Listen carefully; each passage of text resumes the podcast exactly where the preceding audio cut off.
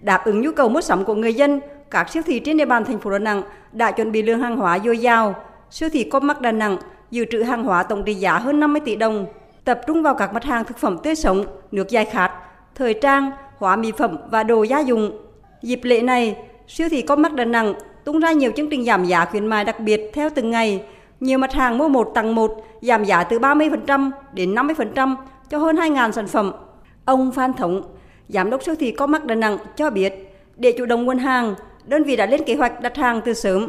Người dân sẽ được nghỉ lễ 4 ngày, cái lượng khách du lịch và lượng khách mua sắm sẽ tăng cao. Cho nên thì chúng tôi dự trữ một lượng hàng hóa trị giá khoảng 50 tỷ đồng. Kích cầu mua sắm trong cái đợt lễ này, chương trình khuyến mại rất là lớn. Có các chương trình mua một tặng một. Ví dụ như hóa đơn 400 nghìn thì được mua một sản phẩm ưu đãi với giá rất là hấp dẫn. Khá nhiều chương trình kèm theo để mà kích cầu cái mua sắm.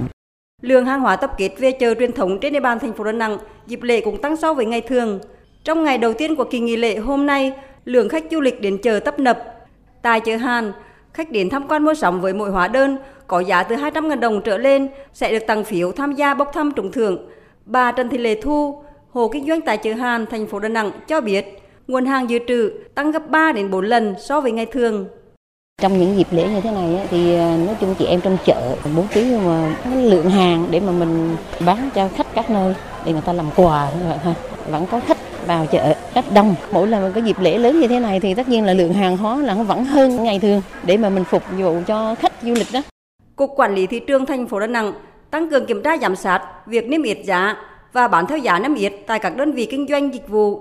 Các đơn vị kinh doanh dịch vụ du lịch như nhà hàng, khách sạn, khu du lịch, khu nghỉ dưỡng, cửa hàng kinh doanh đặc sản, đồ lưu niệm phải thực hiện niêm yết giá và bán theo giá niêm yết.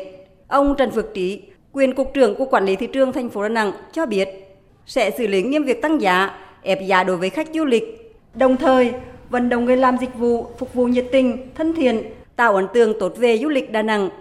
Cục Quản lý thị trường thành phố Đà Nẵng đã tăng cường việc triển khai công tác quản lý địa bàn đối với các doanh nghiệp kinh doanh hàng hóa dịch vụ du lịch. Đã đề nghị các đơn vị kinh doanh hàng hóa dịch vụ du lịch thực hiện các quy định về niêm yết giá và bán theo giá niêm yết đối với khách du lịch nhằm kịp thời phát hiện và xử lý nghiêm các hành vi vi phạm. Cục Quản lý thị trường thành phố Đà Nẵng đã phối hợp với các cơ quan liên quan, các sở ngành thực hiện việc ký cam kết bán theo giá niêm yết, không tùy tiện nâng giá, treo kéo, ép khách và ký cam kết với gần 2.000 đơn vị trên địa bàn thành phố Đà Nẵng.